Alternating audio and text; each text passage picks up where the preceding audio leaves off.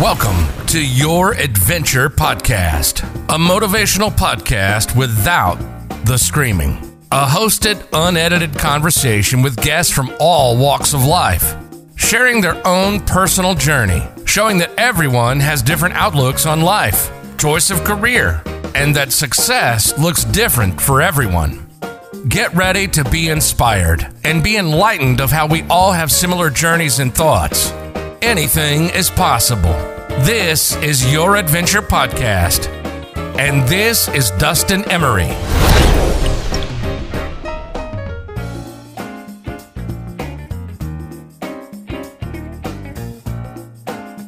Hey guys, and welcome back to another episode of Your Adventure Podcast. Happy to have happy to be back with another guest. Happy for you joining us.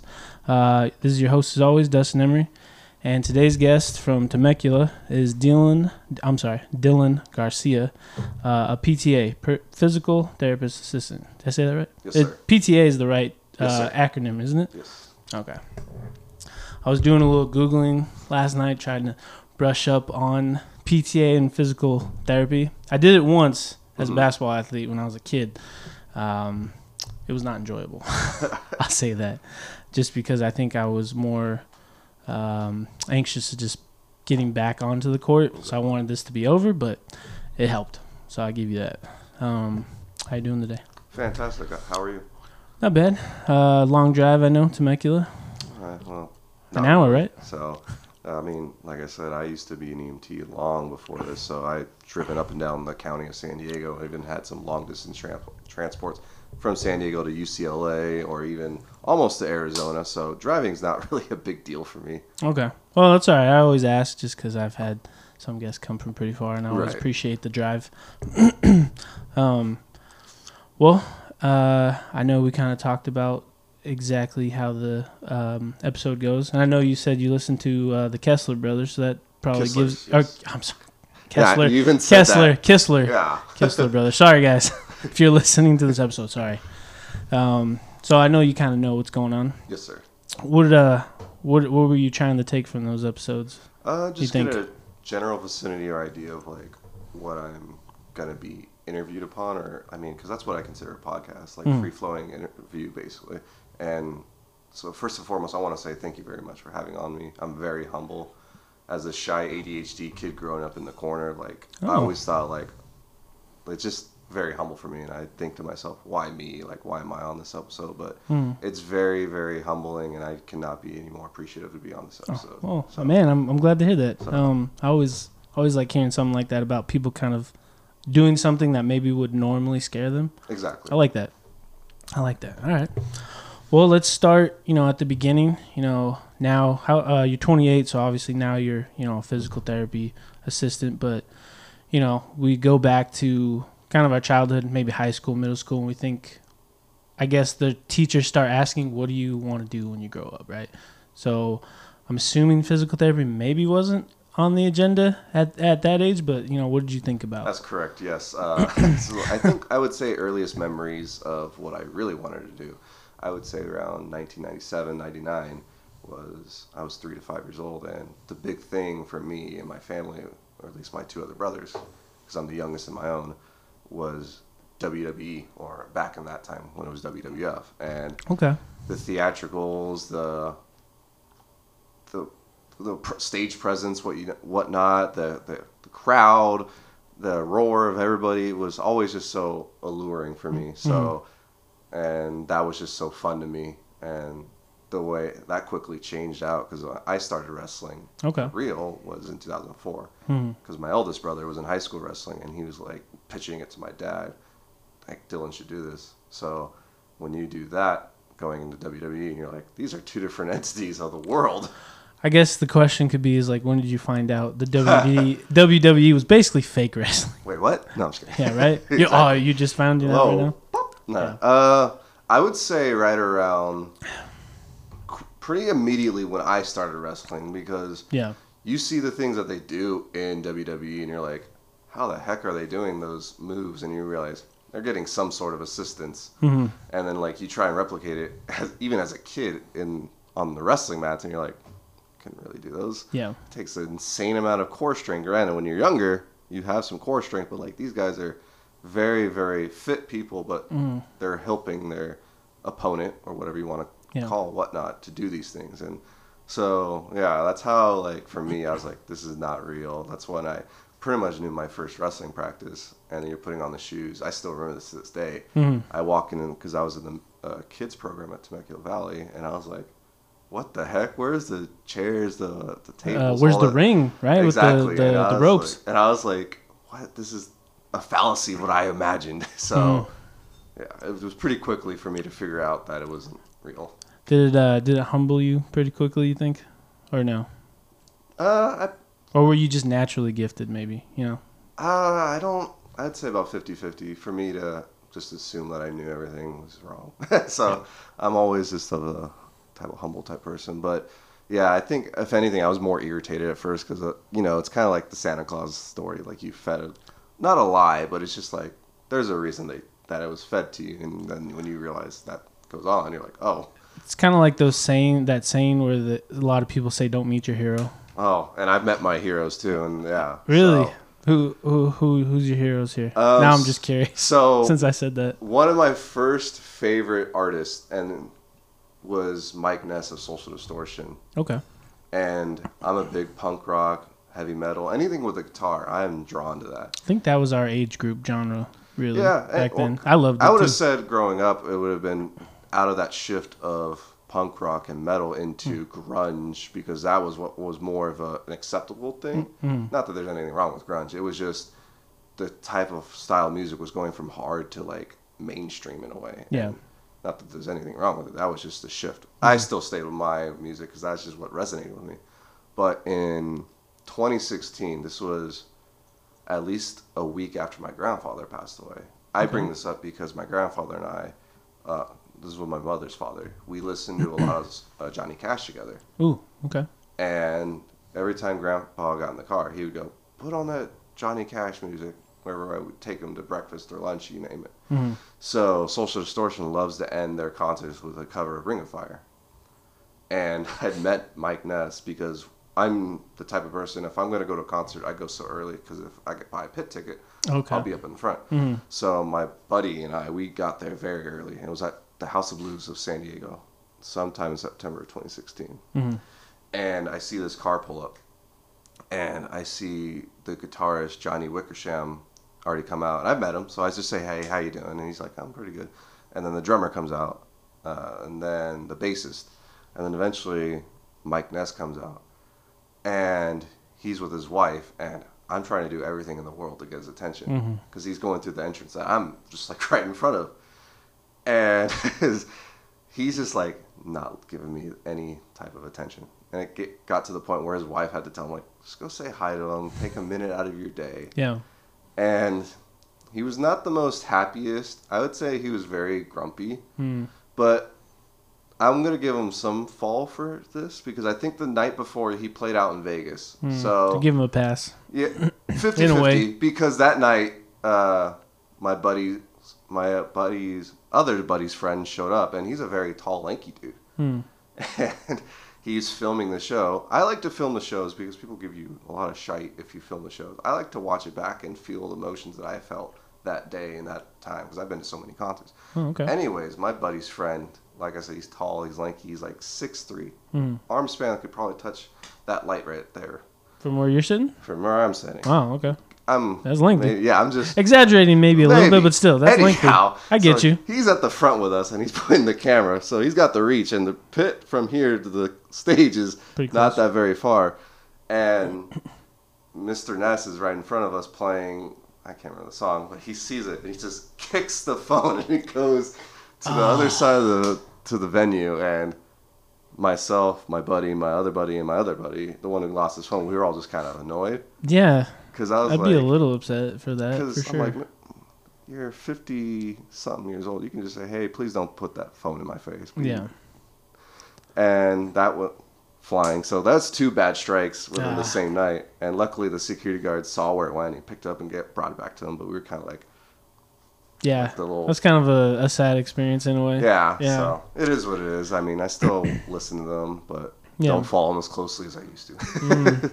Yeah, I get you. Um, yeah, I mean that that really sh- that really validates that saying because I always hear that from people, but um, I guess it's 50-50 on some people. You know what I mean? Now that I But- want to ask, have you met a hero where that kind of something like that to that effect has happened? No, um, it, it, it's I don't know if it's um, I don't know if the right word is like selfish or just uh, I don't know. The, the really my only hero is Kobe, honestly, um, and that was like a life goal of mine. Somehow I would meet him, and I went to tons of Laker games Mm-hmm. as a kid.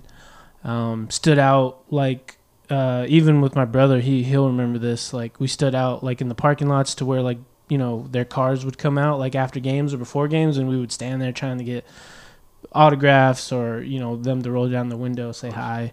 I had a few players do that you know over the years, um, but I never got Kobe. Um, and I remember when I got older, uh, probably when I was like 21.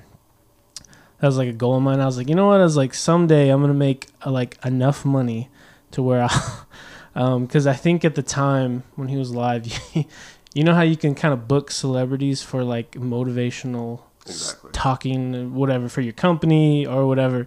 And my brother owns a coffee shop uh, business in Redlands, so my goal when I turned 21, I was like, you know what? I'm gonna make enough money in my life somehow to where I'm gonna book Kobe to like come down to my brother's business and like do a talk. That's how I'm gonna meet him somehow.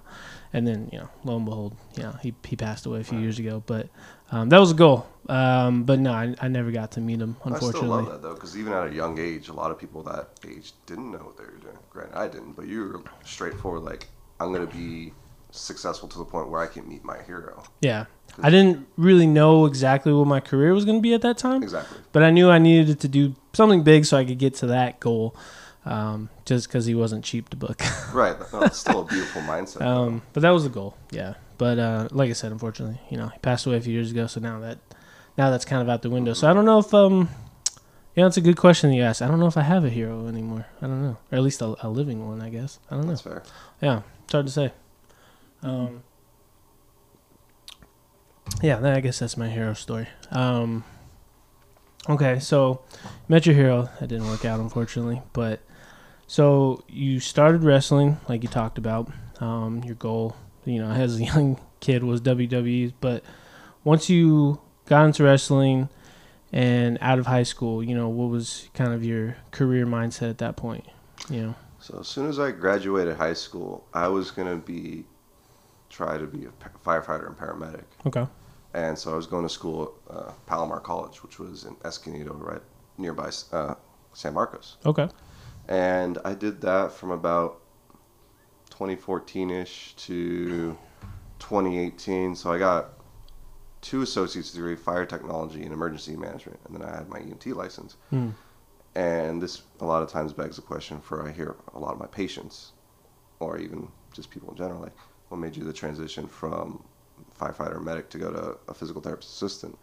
And it was really long term because like so after I got my EMT license, you'd have to go to paramedic school, which is a year long.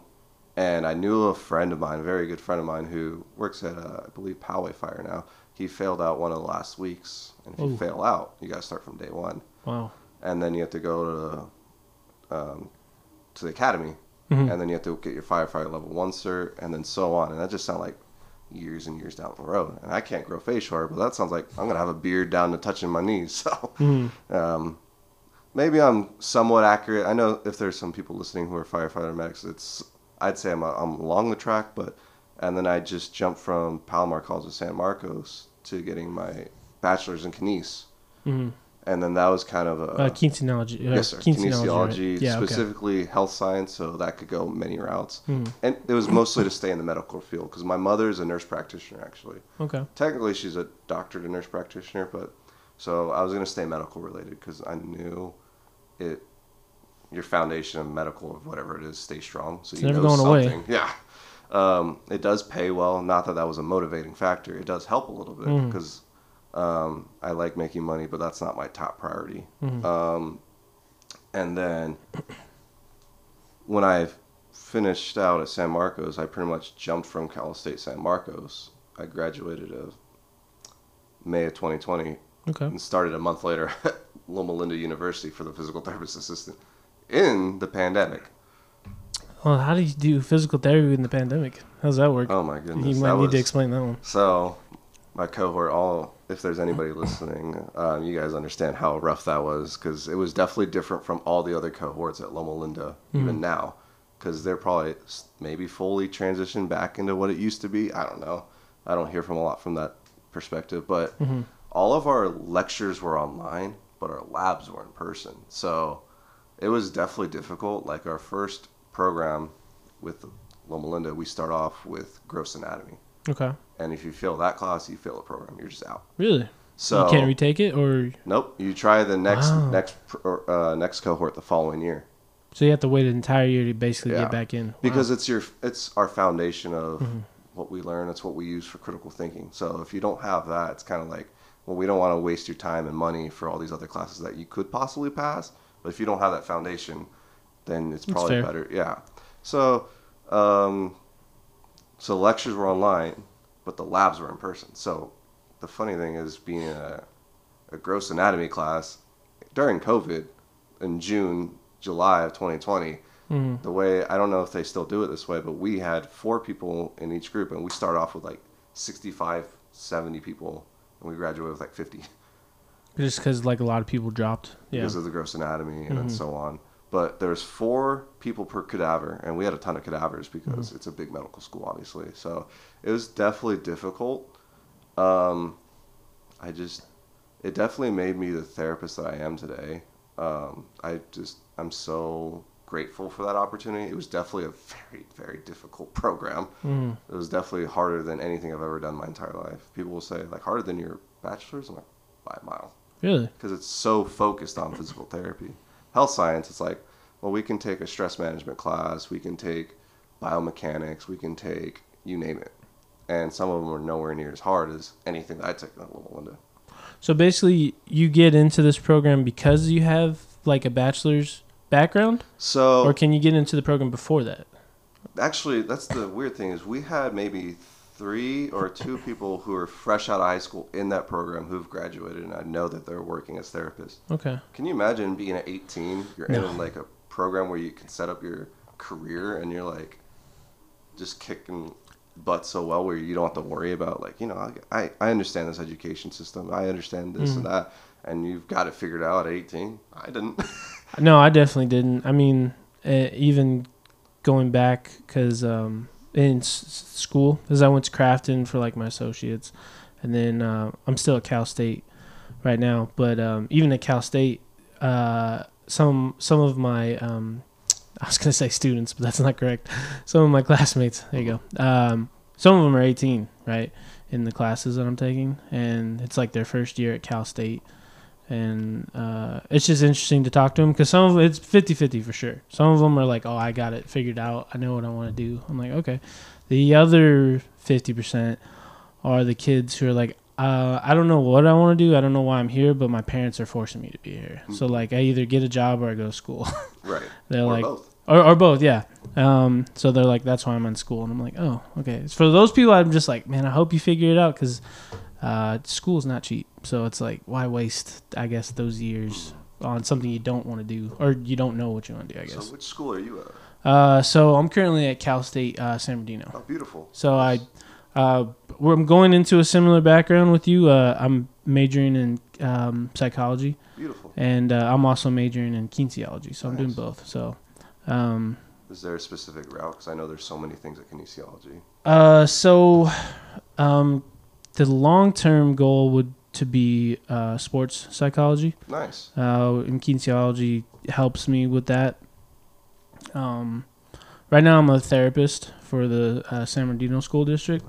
That. Um, with my associate's degrees, I'm allowed to get into there. nice. I can't really go any further than that right now. But um, you know, the long term goal would to be somewhere in sports because that's definitely where uh, definitely where my heart's at. Mhm. You know, I can't really see myself just um, dealing with, I guess, the everyday problems. I guess Mhm. as a psychologist, or you know, um, so yeah. But I get your point though about the 18 year olds. I, I don't. I didn't know what I was doing at 18. I was. I definitely wasn't in school at 18. That's for sure. Speaking to the effect of wanting to work with athletes, I've uh, so Do you follow mixed martial arts at all? Uh, just a little bit, and it's really the mainstream stuff. UFC. That's Gotcha. that's about it. So like, I like Bellator too, all the other leagues too. Mhm. I pretty much am a fan of just any combat sport. But going into the UFC because they have a performance institute in Las Vegas, and so they have PTs on board, and I've I've messaged them. I've I've called somebody, and I'm like, "Do you guys have PTAs? I would love to, heck, even do an internship. Maybe see if um That'd be awesome. yeah, exactly. Because Yeah. I would love to. I don't know if that'd be a permanent goal, but I would love to work with the UFC and work with those athletes. I know that there's sometimes out there sports athletes. I know there's a couple basketball athletes that'll come into the Mhm. Performance Institute. I would just love to work with them and expand my knowledge from really high functioning to- totality of people who can do so many It's a different level. exactly things that 99% of the population can't do, and Mhm. just not only pick their brain but just learn from them, and then hopefully they can learn from me about things. So Mhm. It would just be fun to be around those, I guess, giants. You know, those huge people that people have awes and fa- you know hmm fans around the world, basically. Yeah. So as a as a PTA with Loma Linda University, do you are you working? Um, I guess for the public and for the students, because I know it's also a school too, right? So as soon as I graduated, Mm. I got my license in October, well, technically December, and then I started working as a travel therapist in 2022. Okay, I so you don't work at Loma University. No, okay, I right. tried, and then they called me back a little too late. So my first real job, I was a travel therapist. I was working in, do you know Merced, California? I do. Oh, I've never sorry. been there, I'm but sorry, I, I'm but I just do kidding. know I'm it. kidding. uh, so it's an hour north of Fresno, and that was my, Okay. my first real, real time as a physical therapist assistant, Hmm. and was actually one of the most fun times of my life. I worked with wonderful therapists, an occupational therapist, a CODA, two PTAs, one who I admire so much because I just thought she was the complete package, somebody who was just really cool Mhm. and just somebody I admire the most to this day. She had a, she has an awesome soul. And then because now I work in outpatient, so from going nursing home to outpatient, two different ball sp- two different yeah ballparks by like a mile. So the difference at nursing home is from outpatient. Uh, outpatient, or I'm sorry, nursing home. You're trying to get them back home, hopefully discharged to where if they need more therapy, they can go to outpatient Okay. or if they have if they're not long term long term residents are usually like if they have weakness which they all tend to do Mhm. bad balance goals maybe gait which is walking you work with them on that that way they can just be a little more functional just Independent more. independent improve their functionals of, of a, a activities of daily living Okay. and then so and then I went to outpatient as soon as I got back from Washington last year, and then I've worked with an array of wonderful, wonderful therapists that I have been just so blessed. Every job I've worked as a therapist, I've just been enjoying my time, expanding my horizon, meeting new patients, helping them to get their goal, end game goal, and then going back to your question about students, um, I can eventually be a clinical instructor. It just Okay. takes five years of working as a therapist, and then Loma Linda will just kind of ask, like, "Hey, do you want to take a student? They want to work at your facility for a little bit." Okay. So eventually, that if that happens, because I kind of, I kind of want to go back into travel therapy, just because, like we're looking right here. we Ex- explain that a little bit for people who might not know. what so travel means. therapy is kind of similar to a travel nursing. I don't know what travel nursing does exactly, but the way I did it is I pick uh, a company to work for, and then they give me an array list of all these places you can work for, and I Mhm. just so happened to pick Merced. So you go up to a contract for 13 weeks, three months, Okay. and then you get a per diem of food stipend weekly, housing, and then an hourly wage. And the only thing that is taxed is your hourly. So your per diem for food and health or Oh, food nice. and housing was tax free, which is I really enjoyed that because when I did taxes this past season, I was like, oh, this is actually very beneficial. hmm So, yeah, you do that for 13 weeks, and if you really like the company you work for, and then also like your medical traveling company, you can extend a contract. So, I was in Merced from February till the 1st of July. My first contract wasn't the best, Okay. but I met somebody who she helped me get to another travel company, and then they got me a pretty huge raise, and I was very grateful for that. And then now I work in outpatient, and I I get paid pretty well. I'm not a bragging person. I'm just I'm very happy where I'm at right now, but I I There's a piece of you that misses it. The track. I do because like when like I said, when I'm looking at Yosemite, Yeah. like, God, there's one of those national parks. I've been to a few, and I just I want to be just going on the road and on my own again, and I think that's a goal of mine. One day, one day at a time. I think the traveling aspect is just the the selling point. I, I know for myself, like if uh, if I ever had, I guess, that opportunity uh, in the psychology world uh, that I'm in, if they're like, "Hey, let's like let's get you on the road and travel," I would do it in a heartbeat for Mhm. sure. Mainly just because um, I know, I guess everyone really says this, but like you know, I love to travel. Like so, seeing new places, meeting new people, like I'm all for it. And if I can get paid to do that, I guess in, in a way, like I'm all for that. You know. And this world, because like I, had, I was in Joshua Tree sometime in February, and one of my followers, because I posted it like where I'm at, and he's like, "Man, you're looking at everything in the world." I'm, and I replied back to him like, "This world is just so big and vast, hmm and your time on this planet is so minimal. Yeah. Why not see as much as you can and just be very grateful about the things that are here that not everybody else can see, not everybody else can have or Mm. taste. Like, 'cause you can go somewhere new. There's maybe food that nobody else offers. Yeah. So that's usually a selling point for me. Like, well, if people aren't eating that, why shouldn't I have that? So that's why I like to travel.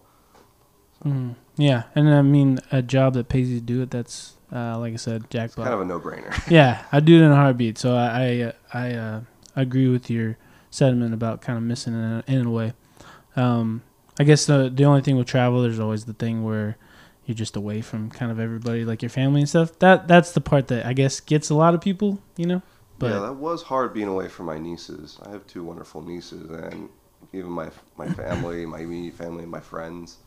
Like it, it was hard, but like I feel like I made a lot of growth. Yeah. Being on my own as my own human being, so that's what I look forward to in life is just growing as a person. That's that's a, a good way to look at it, and I think, like you said, growing as a person. Um, I feel like sometimes we stop growing at a certain age. In a way, you're just like, ah, like I know everything. I'm done, kind of learning, I guess.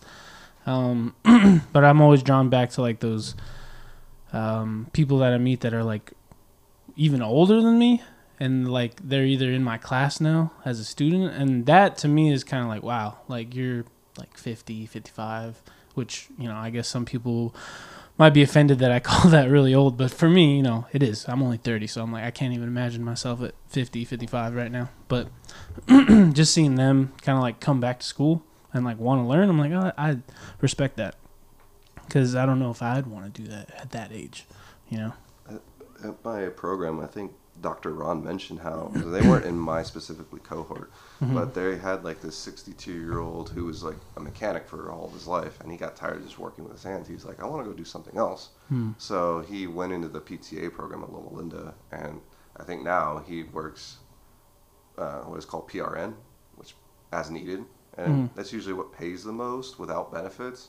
So you work under 40 hours, you don't get the benefits, but you get a high stipend because you're not there all the time. So Yeah. I think that's what he does, and I thought that was beautiful. I'm like, I love that for when people like, yeah, he probably made some good money as a mechanic. He learned a lot of things. sure. You know, his forearms were as stout as possible, but he wanted to go learn something. He didn't want to stop that growth Yeah, because I think that's what happens when we stop growing as a human being. We stop challenging ourselves, yeah. and I think we should always challenge ourselves because that's where you your next potential comes on. Hmm. So I really loved hearing that story for somebody who's like 60 plus and Yeah.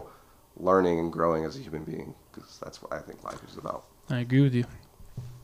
Now let's get back to a little bit of your PTA. So for people who don't know, I guess, and people who are listening who are maybe thinking about physical therapy, like, what's the difference between a PTA and I guess, uh, like the physical therapist uh, who's like I guess above you in a way? So yes, I work under the physical therapist. I'm just the assistant. The physical therapist will do evaluation. Hmm. Evaluation is like if you're in an outpatient facility. Say if you come in with shoulder pain, it's his job to figure out what exactly is going on, your range of motion, your strength, and then pretty much create a plan of care for me to carry out. Okay. and then he will do also a progress note, which I won't do after like maybe 12 sessions, and then a discharge to get you out of the facility. I just see the patient every day, or however times they come in. I see them. I do their daily note, which is pretty much like it it goes with their insurance, but the insurance doesn't really check in on it. They really care about the eval, eval to see what's going on, how much they got to cover, the Mhm. progress note, seeing where they're at, and then hopefully when they can get discharged soon, and then the discharges. But I'm trying to work towards that discharge to get them back to whatever they were doing. Okay, so you're like basically the one on, excuse me, you're the one on one person that's working with them. The physical therapist like above you really isn't doing that. Uh, so the PT I work with, because I, the facility I'm at, they moved me from Marietta to Temecula. Marietta is a very busy one. Okay. I'm more at a one-on-one, which is a lot nicer. I prefer that because that's what I feel like therapy should be. The PT or the owner, he does, he sees the patients. He sees like cardiac rehab. I don't. I don't. Uh, I like learning about the heart, but not to that effect. Hmm. But he does see patients. He'll do evals the same day, and he'll still treat patients. Not the same eval and treat that same day, but he'll still treat somebody else that day. So he's still very hardworking. Very hands on still. Yes, he's not the business owner. Yeah, that's nice. Because I always, uh, I kind of like that in people who are in different fields that are more like hands on instead of, I guess. I mean, I understand if you have to delegate sometimes, but I don't know. Kind of being hands on is, is nice sometimes. It kind of shows, I think, people like that that you still kind of care. You know. And what makes that different from nursing home is, is like the PTs will still do an eval, and maybe they'll see patients, but it, like it got to the point in my last job where our therapist, who actually went to Loma Linda in Central California, out of all places, who uh, went to Hanford. Hmm. So we needed a PT because he needed to do the progress notes. Because if you don't get those progress notes done, I can't see the patients. Facility won't get paid. Facility wants to get paid. So Yeah. they need a PT. So we draw in a PT from Madera, and that's about 40 minutes south. And that doesn't sound like too bad, but if you have your own caseload in Madera, and then you got to go up to Merced, Yeah. and I hear he's still doing that, so I'm like, I'm like, hey, good for you if you can do that. I'm just like, get another PT in there to help him out. That way he doesn't have to come in and do all these paperwork Mhm. stuff. Yeah, that's true. Make it easier on yourself. Exactly. make it easier. Um, so my next question for you is, you know, your school now you're working. Um, it sounds like you're still very fresh in that industry in a way. Um, so I guess school, work, um, if, or if you want to combine the two, you know, what do you think was like your biggest struggle through like all of it, like through your journey? I guess. So I would say just as a whole, hmm with having ADHD, um, I was very, very hyper because it's a hyperactive disorder. I was Mhm. very up and down the boulevard in elementary school. Had to get held back in first grade because it was just, I was just not that I was reckless, but like I couldn't sit down and focus. Mm. I think I have a cap on that much better than before. And then middle school kind of slowly waded away, but it didn't really wane away until I would say college years, like at San Marcos as an undergrad, and then definitely by uh, time I got to Loma Linda. I was still taking my Adderall because I needed it to focus down a little bit more because the classes at Loma Linda were much harder. hmm But ADHD as a whole has pretty much been my difficulty. Mm-hmm. Not that it's been like my Achilles. I think there's some benefits to it, but like it's made me who I am today. hmm And then like a recent struggle, I would say just that whole pandemic of trying to learn online, and then the, the world doesn't know what's going on. There's so Yeah. many what ifs and whatnots and whatever, and then just trying to learn and then deal with your own struggles, aspects, and then just trying to be the best student you can. hmm That way you can be a good therapist, that type of thing. So ADHD has been my life struggle, but I think Mhm. I've gotten better on it. And then recently, just I would say COVID and lockdown, trying to learn how that went. So. I think the I think the COVID thing was just, or I think it'll be interesting in like 15, 20 years when they kind of have like all the research and they kind of look back Right. on COVID for the last, I guess, what two years really. Um, especially when the uh, especially when it comes to education, hmm kind of like you talked about, like how a lot of stuff was online. It was hard to learn. Um, I mean, I had nephews and cousins and people in school, you know, that were like middle school or maybe a little younger, and they were just like passing people, like because the kids weren't paying attention online, so they were just they were just like skipping basically a whole grade because they're like, "Uh, we're not gonna make you come back, you know, and you barely want to pay attention online. So I'm just curious to see like I guess the long term effects of that Right. you know, or even people in college who, you know, I heard so many stories and, and ran into people that did it that, you know, they were just basically like cheating on every class because it's just a Zoom class and the test is online, so I can. But it's like, well, did you learn anything though? I was like, especially in whatever profession you're gonna do, I'm just like, wouldn't you rather know it and instead of I guess being stumped like 10, 15 years later because you never paid attention, I guess, in that class. So I am curious to see that. And I, I do ask my patients, especially the younger ones, because we have all age groups. Mhm. So like I like to ask the people who are about to graduate, or maybe they're in college, and because like if you think about it, if my patients who are about to graduate high school, they Mhm. might have been a freshman or maybe eighth grade. So I like to figure out, hone in on that, like, oh, what happened during that time? What was your perspective? And they're Mm. like, they'll say like it was a lot of online, or maybe I didn't talk to a lot of people because you're so isolated. Hmm. So it was definitely different for everybody.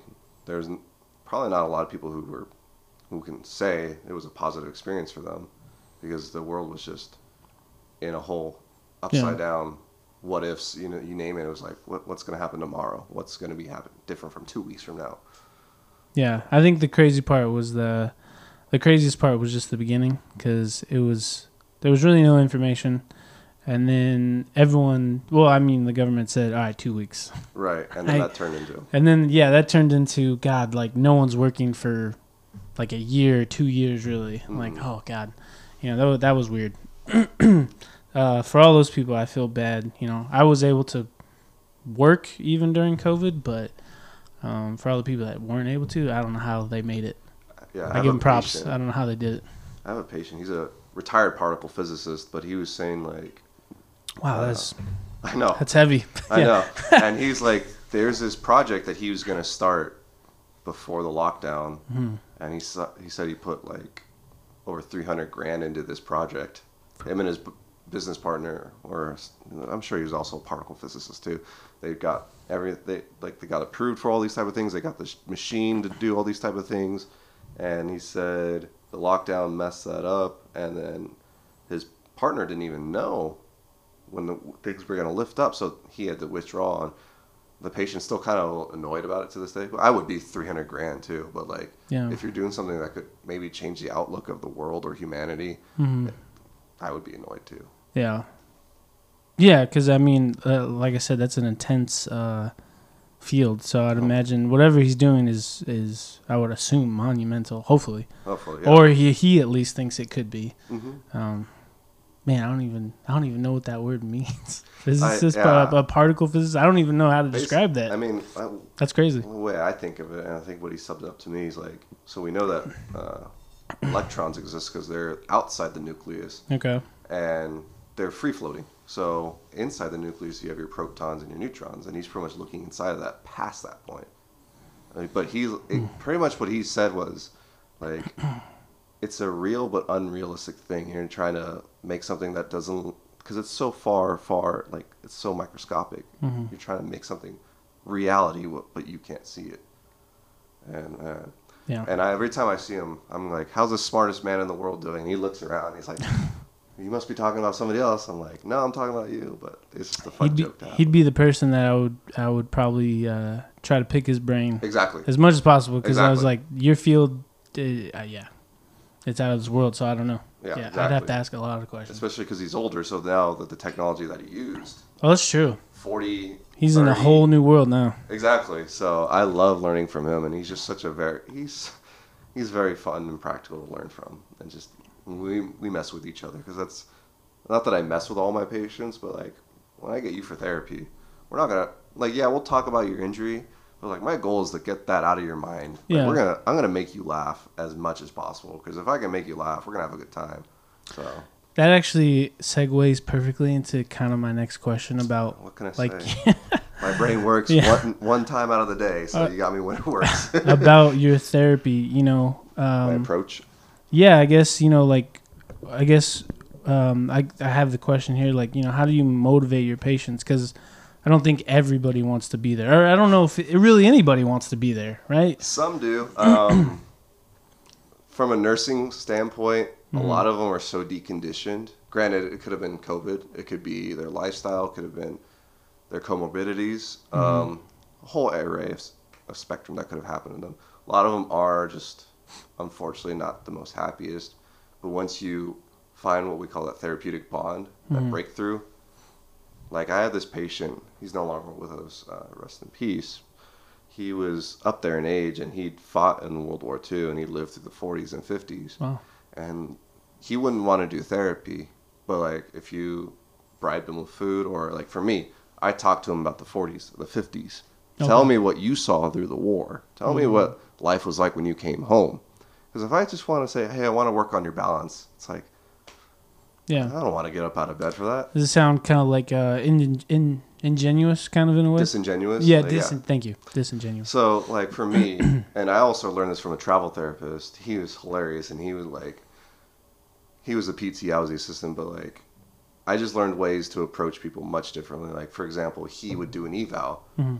and when he was done with them, he would just jokingly with them say like, "Okay, I'm gonna bring in your physical therapist to do your eval," and they're like, "What?" And he's like, "Yeah, I'm just a janitor here." So he'd say things like that. So like that will gave me ideas of like how to not mess with patients. I don't want to make them seem like I'm picking on them. But make it a fun environment. Exactly, because I Yeah. don't want to be like, we're gonna do this exercise, and to be like, ugh, or maybe they're like, I just did that, or uh, or for some reason or the other. For me, it's like if we're not laughing, or heck, I even talk about food with my patient. All about ninety nine percent of the time, we're talking about Food. exactly, and so that'll get the buy-in approach much easier than like, oh, your shoulder hurts or Mhm. your knee hurts. What did you do? That type of thing. Because if I ask them, what did you do? It's like I'm blaming them. So. Hmm. I want to just make it whatever that duration of their session is the most fun time that they have in their day because like you know life's just can be so hard people maybe have bills well everybody's got bills Yeah. people have got this they got that maybe they got kids or maybe they got a, their struggles over worrying and if they got to come into therapy and they're like oh i gotta do this guy's gonna make me do this thing like no we're gonna have fun with this And also takes time out of your day. Uh, and it's kind of like wh- what you talked about bills and family and, and kids and all that. So it's like to add this thing that doesn't, I, I think a lot of people would probably say it doesn't benefit them, right? or it could be daunting Or it could be daunting. Like, even though in the long run, like, yeah, that could benefit them, right? The therapy. But for them, they just see it as like a, a um, inconvenience. Mhm. Yeah. That's what it comes down And to. that's why, like, I feel like whoever you're with, and like, even at my facility that I work at, we have fantastic therapists. I, I admire them to the top to the bottom because they're just, they're each their own person, and I no matter who I have a patient, I can ask them a question about, or like I even have my mom go into this certain therapist because like I Hmm. know she's just so smart, and like I don't know a lot about what's like the SI joint where my mom's having pain, so I'm like if anybody's gonna have an answer, it's gonna be this therapist. So I send my mom to that person because she's just smarter than I ever will be at that area. Are you? Uh, I'm just always curious about this in any field. Are you like one of the youngest people uh, in your office or no? As the therapist, yes, Really? Okay. yes. Um, the one who just went on maternity leave, I think she was maybe a year or two or older than me, Hmm. and then the next oldest would have been a couple years older, and then the other ones are not significantly older, but they're they've been a therapist for a while. So uh, yes, as a therapist, but there we have a couple aides that are much younger than me. So Hmm. I always just ask that question just because um, as as you get older, or you I guess talk to older people, just depending, um, I guess on their perspective. uh, age is always one of those topics that people bring up that like uh, you could be a professional or like the expert I guess in your field, but if you're young, people are like ah, like that's the part I don't really like I guess about age. That's why I ask. Yeah, there's been a couple Yeah. of those, and I actually had that recently within this week, and she was like, "Well, I was expect because I had my other knee replaced, so I was expecting to do the same thing here." I was like, "Nope, I got to keep you on your toes," and then. Yeah, of course, I made her kept laughing, so I Yeah. made her therapy much different from anybody else. Because if you're doing the same exact therapy as this therapist, that therapist, that therapist, and they're all the same, Mm, well, that doesn't seem fun. yeah. I don't know. I want to do different things that maybe other people I haven't thought of or have thought of, and they're like, "This is work for therapist B, but maybe not work for therapist C." So therapist C is going to try this over that. Yeah. So that's what I try and do, incorporate into my my training, I guess, or whenever I rehabilitate people. I guess the best way to put it, you're really trying to find an indi- individual plan for everyone. Because, like, everyone's different, and everyone's Yes. going to take, I guess, working out of therapy differently. So You each know? each person will have their own plan of care, and some are much different. Some are like maybe get back to working without pain, or summers just get their strength to this amount, or so so on. So I gotta create my own plan of care to carry it out upon what the therapist has created. Yeah. Uh, it's good that you said that because it immediately took me back to my own physical therapy when I was in high school. So I had uh, dislocated my knee in Nice. uh, in, pra- in practice uh, during basketball season. Um, uh, I, I want to say I had about I think I had about two months of therapy, and it was it was like two to three days a week because we were also trying to like kind of amp it up quick quicker uh, Right, than longer. Yeah.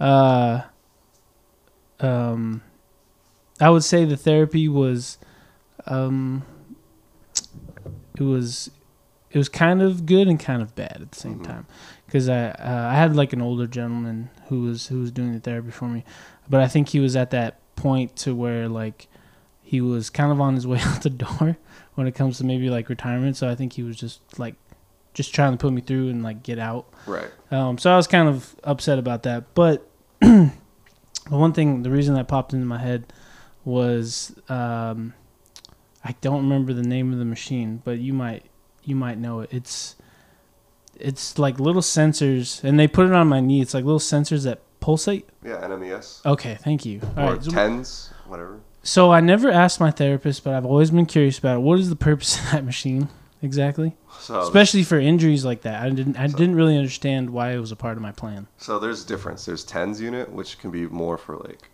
pain control, and then NMES. And NMES is neuromuscular electrical stimulation. And this is a fun fact that I love telling every now and then. All right, I'm glad I learned asked this from uh, our electrotherapy class. Okay. And the instructor goes, yeah, this is NMES is also known as the Russian TENS control unit, basically. And I think it was 1984. I don't know the exact Olympics from previously, but the Russians were using NMES for strengthening muscles beyond their point of what it can do, and then also Okay. they were taking off-brand, non-approved things. Like steroids and Yeah. stuff. Yeah. So they're using they're combining those things to create superhumans, basically. Okay. So she's Wow, I never knew this This is this." called the Russian because of this. What happened so long ago? So yes, the NMES. So you say if you have an injured knee, and then like for you, it was Mm-hmm. a dislocated knee. So we probably want to strengthen the quads. Granted, not to say the hamstrings aren't uh, viable, but let's just say the quads. Mm. So you're gonna put four electrodes, make like an X, Mhm. and the idea is to facilitate uh, contractions, and then Mhm. while it's contracting, you're going to contract at the same time. So if it's this is when you contract your quads. Mhm. So if it's firing off, I'm going to have you do an exercise while it's contracting, while you're contracting the same exact time, Okay. and then it's going to ho- hopefully what is called hypertrophy, you know, for muscle growth, Mhm. and then just use that as a way to strengthen you and get you back to f- activities of daily living for you. So it's almost like a shortcut in, in a way. In a way, but I think there's a reason why the newer generation we don't use a lot of modalities. Uh, Ultrasound, okay. STIM, IFC, you name it, we don't use it because a lot of the th- research hasn't really backed it up, or like hot packs or cold packs. Um, those are great for acute injuries, like if something happened like a, a day or two ago. But the best thing for you is going to be movement in general. hmm So, because a lot of times, say if I injured my wrist, if I snap somebody down from from wrestling or something, a lot of times people will just guard it and then they Yeah. won't want it to move. hmm Well, adhesions can form up, and then next thing you know, lack of range of motion, the strength, that type of thing. So, I understand what like for me, I had an injury too from jiu-jitsu and I was like not moving. Yeah. but the best thing for you in general is to move To move. because we're human beings. We've never been made to be stationary. Yeah. So ever since we've came out of the caves, we've been doing everything you can think of, the things that created what we have now to this day. And that's, I mean, I'm sure you probably see it in, in your field. That's probably one of the the things that happens the most uh, nowadays because uh, I think our office cubicle jobs were never meant for us. We sit for eight hours a day, and then most of us, uh, after those eight hours a day sitting in an office, we just go home and sit on the couch. And then also like And so you're so stationary, you're not moving you're stationary, and also as the entire day. you sit like because I've been told my posture's not the best. So Mm-hmm. thanks for that one therapist. She'd always, not always mess with me, but I get it. So she's like, I don't like your posture. I was like, wow, you're very nice to me. She's trying to help you, man. No, I was like, we well, we'd be going on a hike and she'd take pictures of me. Like, your posture's horrible. I was like, Oh, are okay. you are you just saying this like to show me the pictures, or are you trying to be cute? I'm just kidding. Yeah. But like, so going back to the people who'd sit around the computer all day, Mm-hmm. you start out here, it's like eight o'clock, ten o'clock, 11, 12, 13, you name it. Yeah. And I say thirteen is a military time. That's what I was used to. So, Okay. and then as soon as you try and get up, you're, everything's hurting. So for Mm-hmm. me, every time I learn that patients, if they're on the desk or they're in a cubicle, I always recommend a standing frame for their laptop because two of our therapists at the other facility have it. And a standing frame basically is you, it's a collapsible like bench that you can put your laptop or even computer upon. Okay. So that way when you stand up, it's creating proper posture. Hmm.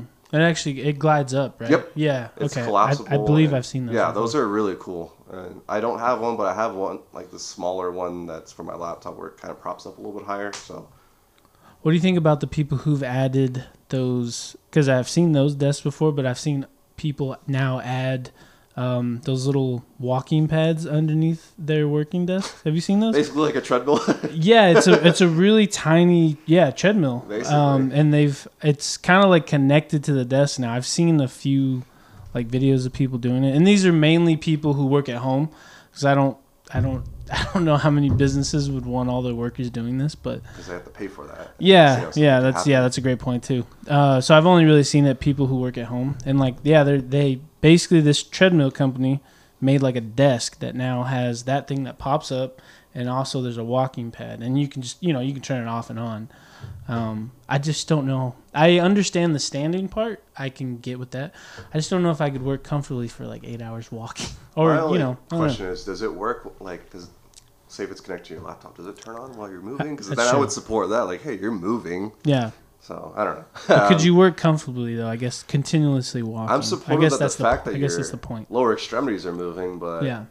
because like I said, it's better to move than not move. But I don't know. I guess I'd have to look on PubMed to see what they Yeah. believe because that's where I get my a lot of my research from, and I because I don't just pull this out of anywhere. I'll, Mm-hmm. I still have my textbooks next to me at work, so Oh, wow. if I want to reference something, I'll point something out. You definitely. Uh, I don't think I remember seeing books at therapy. That's, that's smart of you to keep it there. That's They're nice. Just, they're not where you think they're at. Oh, okay. All right. Maybe I just didn't pay attention, Because even my other therapist, and he's 60 years old, and he Hmm. just transitioned from nursing home as a director of rehab to outpatient. And he has his therapeutic exercise book next to him whenever he gets time. He's looking at things for patients. So I kept mine next to me. I have my uh, my boards book. So my boards book was pretty much all the information to pass my license exam. So I Okay. have two things there. Um, and then And I guess in that field, you there's probably always new techniques coming out every day, right? Or no? Um, maybe I follow a lot of physical therapists online. Like I have a patient. She has a la- she had labrum surgery.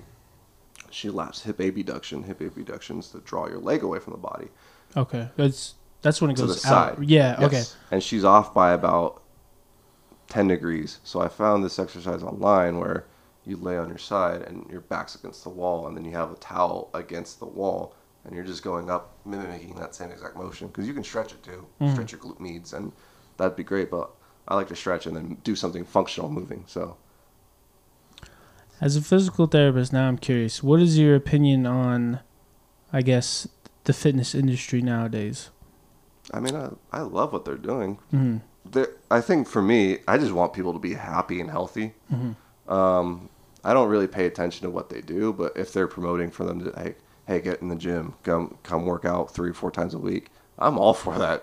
I guess the big thing too about the fitness industry is is our physical therapist pro or con on I guess trying to lift as much weight as possible because a lot of times it's where if people aren't doing it correctly that's where they get hurt. I would say about 50-50. Um, all- all my therapists that I've worked with are pro for what uh, personal trainers do. hmm Um, maybe there's some things that are not super exact. That's like maybe there's some things that are off hmm that personal trainers do that other PTs that do.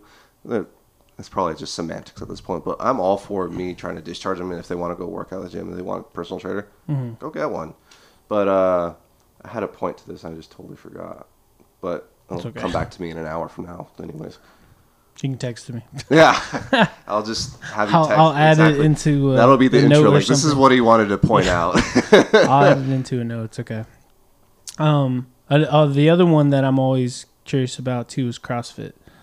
Um, mainly just because I've on- I've done it uh, like twice, but I didn't like it, so I stopped.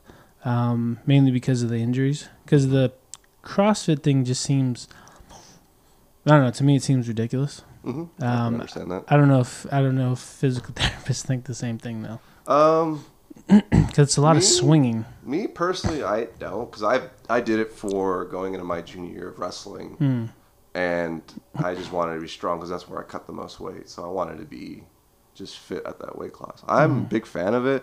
Obviously, not a big fan of injuries, but Yeah. because that was a little bit of my background and uh, I enjoy doing that stuff. I haven't done it since then, but Mm-hmm. I'm not against it.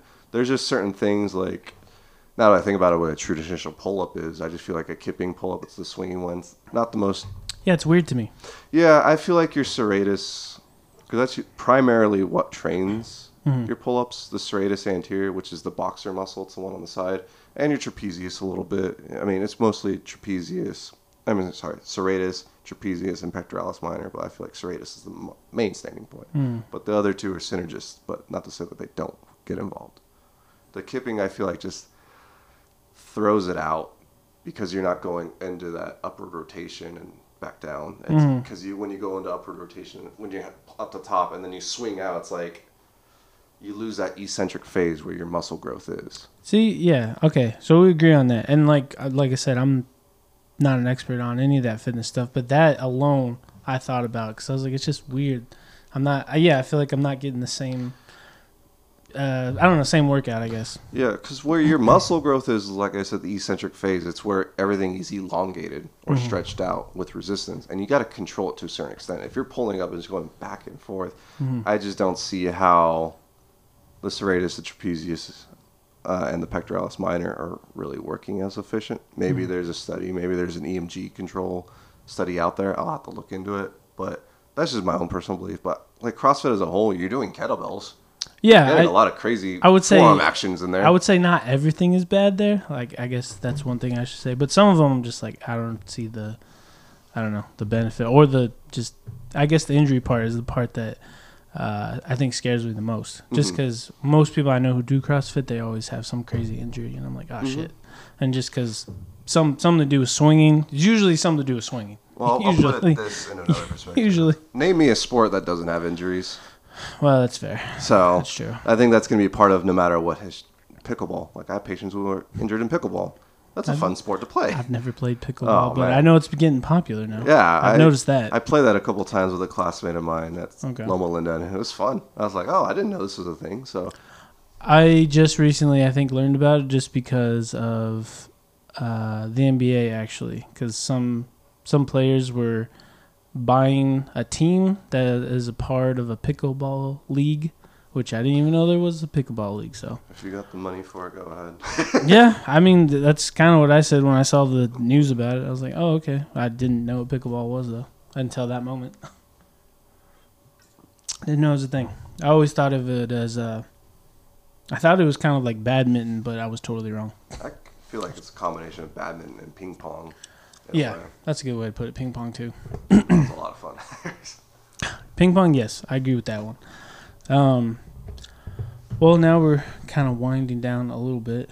Um, before I ask like the the last question, I guess this this could probably be tied into success as well, but I have it here, so I was kind of curious. Like, um, you know, where I guess where do you think you would, where would you want your career to be? I guess in this field in the next five years.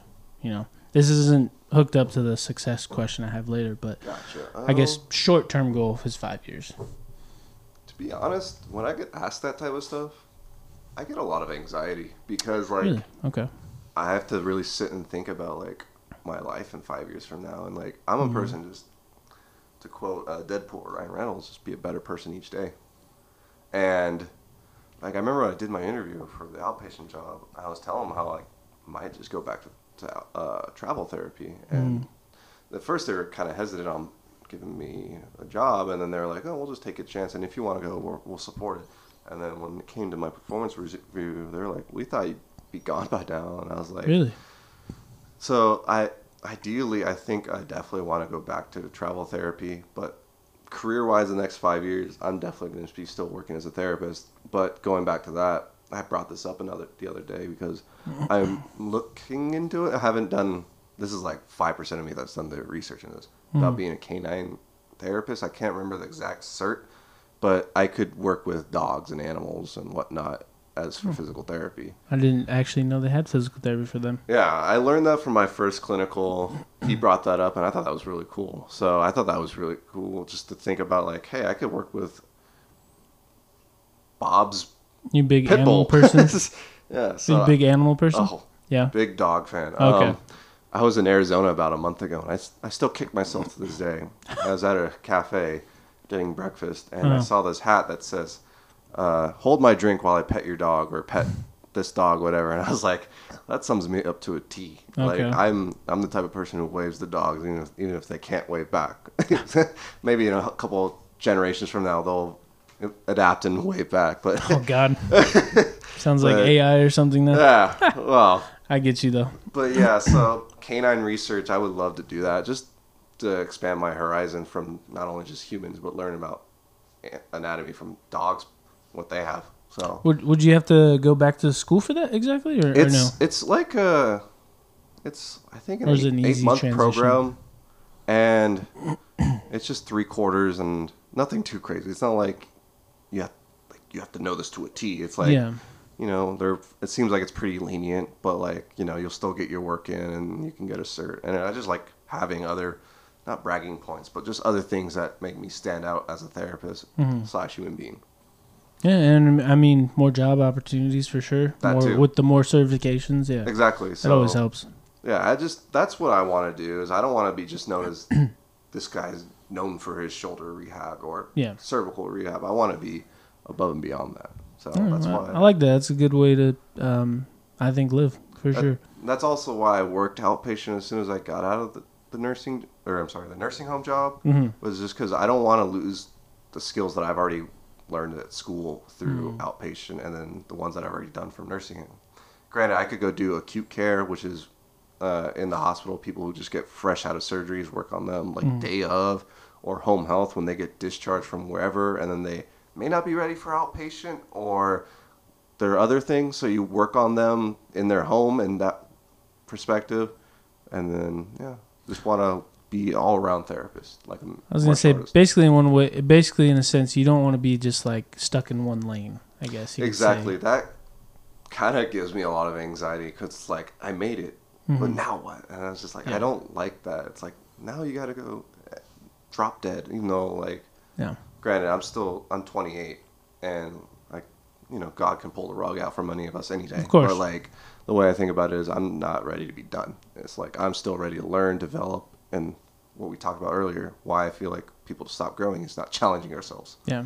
So I- I think uh, I think our generation, maybe even the the younger ones below us, like uh, I think we've all kind of come into that mindset about kind of doing um, different things, kind of all at once, I guess, or just being good or maybe experts in just different types of things compared to, say, maybe our parents or grandparents. Because back then, it was like you learned one thing and you did it for the rest of your life. That was it right? And I feel like us, we've kind of like broken away from that. We kind of want to do a little bit of everything, you know? Um, yeah, I, I, that's the way I view it. I, I could be wrong, but at least that's my perspective. this is more of like a fun fact about physical therapy and like adaptations of over time. Like we have this muscle in our hand called the palmaris longus, and it's the middle tendon right here I'm looking at my that you hand. see, and yeah. Okay. So Hmm. it pretty much goes onto the ha- carpal bones when it inserts. Okay. It looks like, and I always remember this. It looks like a thing of cheese, but I have a point to this. I'm not just bringing up cheese. No, I, it's okay. I, I love food. Um, on the cadavers, a lot of them have two palmaris longuses, on left and right. And as generations have gone, I, I still have two, but like a lot of my classmates, they only had one, And I always like to beg the question, like, what are we doing this generation, or maybe whatever they're in their family tree, that their their ancestors didn't do, to where they only have one palmaris longus now, and it's like just something point. fun to dabble in. I brought that in when I TA'd the anatomy program. I was like, this isn't like a question that you'll get on your exam because a lot of times like. So hypervigilant on the exam. I'm like, just relax, you know. Mhm. Just think about this muscle. Like, this is just out of pocket. Like, why would just give me a fun fact? Why do you think that muscle's not in us anymore? I think that's honestly, I think that's in a lot of things in our body because um, the first thing that comes to mind is uh, our teeth. I always think about like when you were talking about that. I didn't know that about the wrist, but now that I know that fact, I'm gonna have to remember it. Uh, like our teeth, like um, uh, at least what they say in research and stuff is like the wisdom teeth.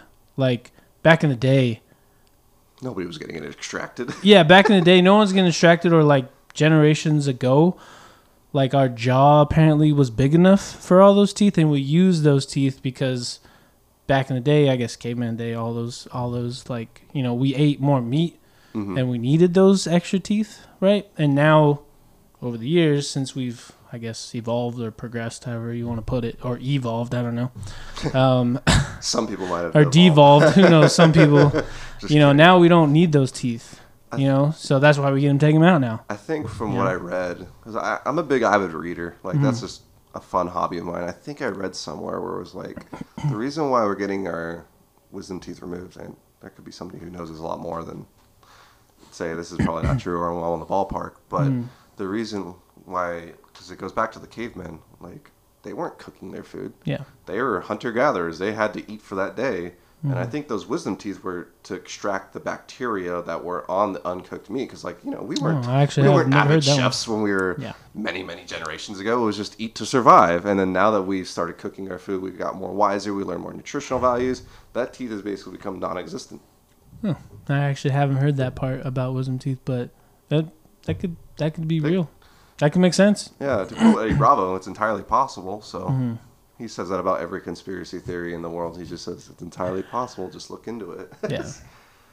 I do love conspiracy theories, but I just don't believe all of them. But I, I, they are interesting to uh, I, at least look into. I, I remember talking to that particle physicist because he's like, you get on some of these things about what's natural, what's the middle of the ground, and Mhm. then what the conspiracy theories is, and you're saying how the natural is what you have, the evidence that you have, and then the conspiracy theorists he was saying was like they just take it to a whole new perspective. yeah.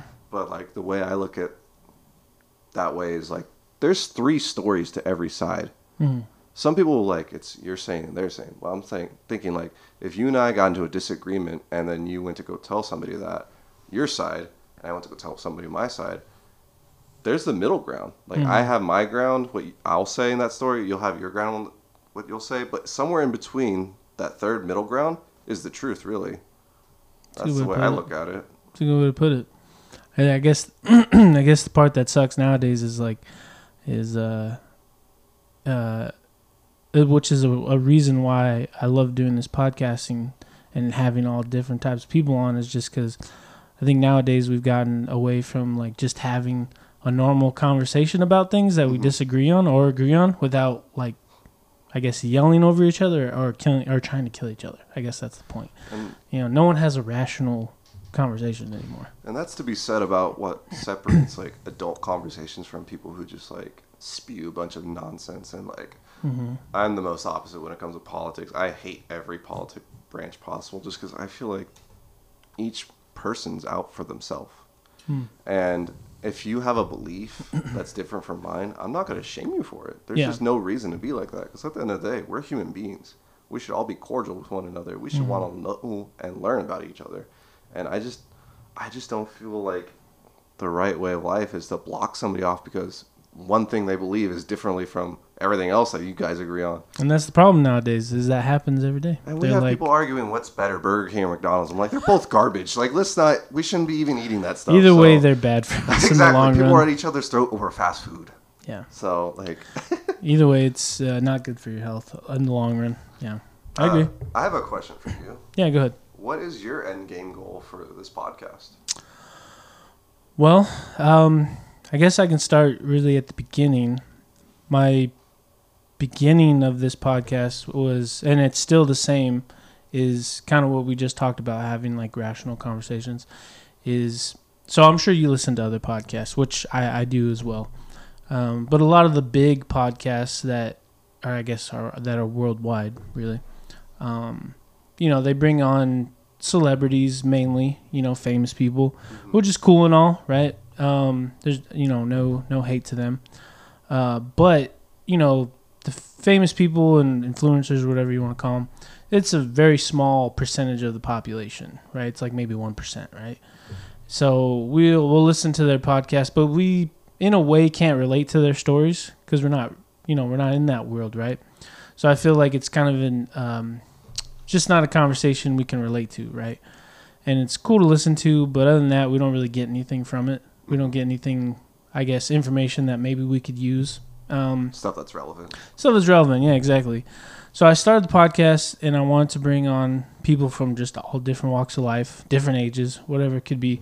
I wanted to bring like the everyday person, I guess, right? Because for most of the population, that's what we are. We're an everyday person, right? Not everyone's going to be famous. So by bringing all those people on and sharing their stories, maybe their struggles, their professions, whatever they wanted to share, it would really show, you know, that a lot of us are all like we maybe think the same way. We're more alike than maybe what the media and news tells us that we are. Uh, in media news, they're always showing us that we're all divided, you know, like et cetera, et cetera, right? So with the podcast, that was my goal is to just show everyday people's lives, their stories, and that there's a lot of people that probably think alike or have the same struggles or are interested in maybe the same thing. So like for you, for instance, like physical therapy, um, maybe there's people listening to this episode that were interested in physical therapy. Maybe they don't know all it, about it, or maybe where to start, or what it may look like, or their opportunities. Like for me, I didn't know that physical therapy uh, could travel, like a traveling physical therapist. So I'm sure a lot of people listening today are like, "Oh wow, I didn't even know you Maybe could do that that." could be their future route. Yeah, right. I thought for most physical therapists, ah, you're in a hospital setting because that's the only physical therapy I ever did. You know, and I guess that's just because I was fixated on that, right? Um, so by bringing everyday people, I think people listening to others who are more like them is better in the long run than them listening to like a famous person complaining. I don't know about something, you know, that a dress got ruined at a million dollar party. I don't know. You know, it's just we're not gonna relate to it. Um, so that's still the goal, and that's why I still do this. Um, now long term, if this were to get, you know, big and I guess uh, recognition and a lot of people know it, right? Um, I'd be very happy for that, without a doubt. Um, but if it's even if it stays kind of where it's at and it's just small and I, I still have guests coming on all the time, I'd still be happy with that. You know, it's kind of what you talked about um, with your job. Like money isn't the long term goal, but it definitely helps. Of course. Like I said, if this grew into something like that, I'm not going to complain about it, right? Um, but I don't want that to be like the focus, I guess, because I feel like sometimes when money is the focus on anything you do, it kind of like derails you in a way. And if you don't reach, I guess, that money point or money goal, you're almost like disappointed and maybe you change and you go off course now because you're like, oh, I'm not going to do this anymore because there's no money, right? Um, so long term goal, yeah, it would be nice to get this bigger. I guess the next goal would be, um, if I can do it, is move this out of the house. Yeah, I built a pretty good studio as best Yeah, I could. Very pretty. I like the. Um, it's very but homely vibes. Thank you. But I'd like to move it out to maybe like its own private space somewhere in a town. Well, I don't know a town, but like a private space, like almost like a almost like a business, I guess. Um, that would I would think would notch it up to an even more professional level than maybe what it is right now. Um, so yeah, long term goal, that's what it is. Um, but where it's at right now, I'm very very happy with it, very pleased, and it's uh, it's been an interesting journey so far because I would say the first two months, uh, I didn't know anything about podcasting. Like I didn't know how to use any of this equipment, So I went to YouTube, all that stuff. It's Mhm. like I got to learn how to use all of it. I knew I wanted to do it, and the next thing was I had to learn how to use all of it. Which begs the next question, because like you've had to done research, obviously, to do this. You know, Yep. you listen to other podcasts, but like for me, what my takeaway is what this podcast is is what's different from everybody else. It seems like you're having all the guests from Inland Empire or within Yeah. this county represent and Yeah. just bring on like, hey, you know, we got somebody who's a teacher or a future lawyer or Mm-hmm. you had a mental health therapist on like that's in this county and I love that. Is Mm. that really going to be that goal for here on out? Staying within the IE area? I think long term, if I had someone who, I guess, um, long term, I guess if I had someone who was outside of the IE, came to me, right, and said, "Hey, like I want to be on the show," I'm probably not to say no if I'm honest with you. Um, but and you know it's funny, like the Inland Empire thing. You're the first person to ask this for sure. Then the Inland Empire thing was never in my mind in the beginning when I first like started writing the show and like getting everything down and it was never like a thought. It really I didn't start thinking about it until uh maybe like my 30th episode where I was like, "You know what? I'm I'm really bringing in like an Inland Empire I guess community." Cuz then I had like people from the Inland Empire like reach out on Instagram like, "Hey, I want to be a guest," or like, "Hey, I, I really love that like the Inland Empire is kind of getting like shine." I guess. Um, so yeah, in in in all honesty, in the beginning, I never thought of it like that. But then now that it's kind of progressed that way, I'm like, oh wow, like there's kind of a a community here. I never thought of it like that. Um, but now that it's here, I'm like, okay, yeah, you know, I'm, em embracing it. I guess.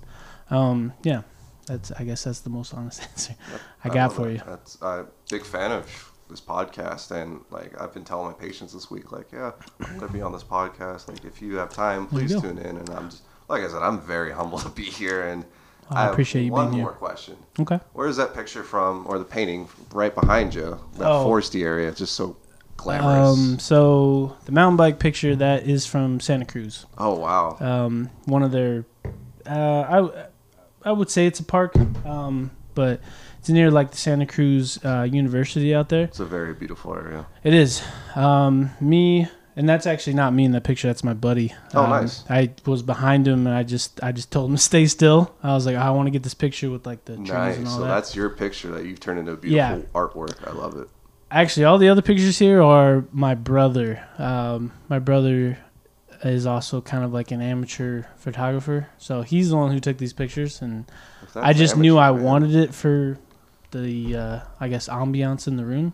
These are. So he took them. I may not know a lot about photography, but this is really well done. Yeah. I think it's more. of a- I mean, granted, Yeah. my information is limited, but it's like a professional. Like especially when I look at the clouds going to half dome. Like, Yeah. Oh my goodness, Yeah, he did a good job. it is Um, fantastic. So yeah, credit credit to him. Even the desk that we're working on, uh, my brother's very uh, creative and very good with his hands. He built the desk. Well, I guess what this desk it could turn into an eye for the IE for the next future goal. You got a T going, so That's true. Good. You're right. You're right. I didn't think about it. Yeah. Yeah. So far, so good. Um. Uh, any more questions before I ask you the very last one? um, this is more of a fun question for me. Okay. Favorite food spots, In like the IE? or just in general. I'm like I talk food with my patients, so I love learning everybody's favorite places to go eat, so I can go try it. Favorite food spots. Doesn't even have to be Um, are you a fan of sushi? Of course. Okay. I'm, I Okay. eat everything and All right, anything. all right. So I love sushi. It's definitely like in my top, probably three or two. Really. Nice. Uh, there's this great place in Yucaipa called Tuna Time. Tuna time. Okay. Yeah, very good. It's in a little area that's um, it's kind of like a little marketplace. The marketplace has like a liquor store, and like a chicken spot, like a donut shop, a driving school. So it's kind of just like in an odd area of Yucaipa, but it's really good. Tuna Time. It's really small. It's it's probably a little bit bigger than this. You know, it's pretty small, but it's very good. Um, I'm a big fan of sushi. Tuna Time, so that one's good. Um, one of my favorite places growing up, if you're in inland empire or you're visiting, It's in Redlands. Um, me and my brothers and family used to go there all the time as kids, and we still go now. It's a, just a little Mexican um road stop place in Redlands by a dealership. Uh, it's called El Burrito. I've probably driven past it because Probably. Loveland is right next to Redlands. Yeah, it's it's a little red building, and it's been there since like 1928 or something like that. It's real old, and it's next to this like Ford dealership. Um, and it's just Mexican food, and you just walk up to a window, pay, order, and then you walk. Like there's a, few outside tables to sit, but other than that, you know, it's more of one of those Mexican restaurants where you just get in and go, or you eat in your car, I guess at the at the Yeah. least.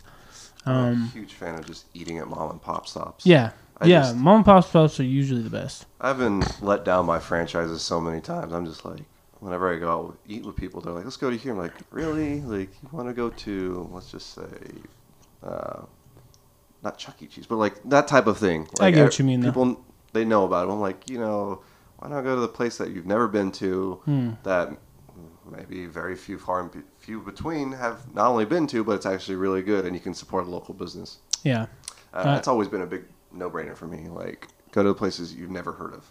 I get what you mean. Um, those are the two that come to mind right off the bat. Tuna time. I'll have Yeah, to write that down. tuna time in Yucaipa, very good, and El Burrito in Redlands, El very good.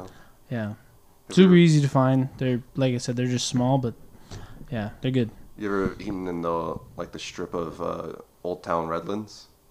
Uh, yeah, kind of in the like the bar area, right? There's Or- that little vicinity where it's like that little walkway, like yeah, okay. So there's um, like Darby's. Yeah, is Darby's, is really good. Darby's, and then um, they opened up like a new whiskey place. Like as I graduated, I went there before I, I left, and it was really good. I think it was more of like like whiskey American food, but like no- distillery, right? I think so. Yeah, it was just phenomenal. Like, I think I know what you're talking about. oh my goodness! And then there's a fantastic Mexican food place to get next There's- to it. There's another place in that alleyway, uh, Cheese Walla. I've been there. Yes, they They're pretty good. like everything cheese related. Yeah. Cheese Capri Suns, they got it. I don't, but They're pretty good. I like them too. And even there's the other one that's new. Um, there's like a breakfast joint next to it. That's pretty good too. Yeah. There's also another place like when you walk The into Cheese Wall. Yeah, Hey Burger. Oh, Hey Burger. They're a little pricey. Everything's pretty much good. all the cart, but they're pretty good. oh my good. goodness, yeah. Uh, And then there's um, Batter. Bat no, Batter Rebellion. It's like a. been there. It's like next to Cheese Walla, like in the hallway Yeah. right there. Um, it's it's only open at like night. They don't really open up during the day, but they're pretty good. What was a tradition of mine on Thursdays was at Loma Linda where the school was SDA, so they would be Monday through Thursday, and then Friday would be off, and then for weekends, every Thursday I would just take myself out for a place to eat in Redlands Mm. and have a glass of wine and just like relax after studying. You can't really go wrong in Redlands. There's kind of No, there's a lot of good. there's a lot eat. of good places. you know, Yeah, there's a. you really can't go wrong. I do miss that area a lot. Yeah, that would be an area of the Inland Empire that I'd be like, yeah, I'd live here for sure. it's very. It's just a little pricey, but I'd, Yeah, I'd live there for sure. Very underrated. Yeah. Like food wise, I like. There's also I don't know if you've ever been to Plant Power. Uh, is that the one by Sprouts? Like in Yeah. yeah, I've never phenomenal. been there, but I've oh heard of it. Goodness, I know Riverside has one, hmm and like I tell people who are vegetarian, I'm not. I eat everything because like once you cut weight in wrestling, you're just like you should be open to everything. That's the way I looked at it.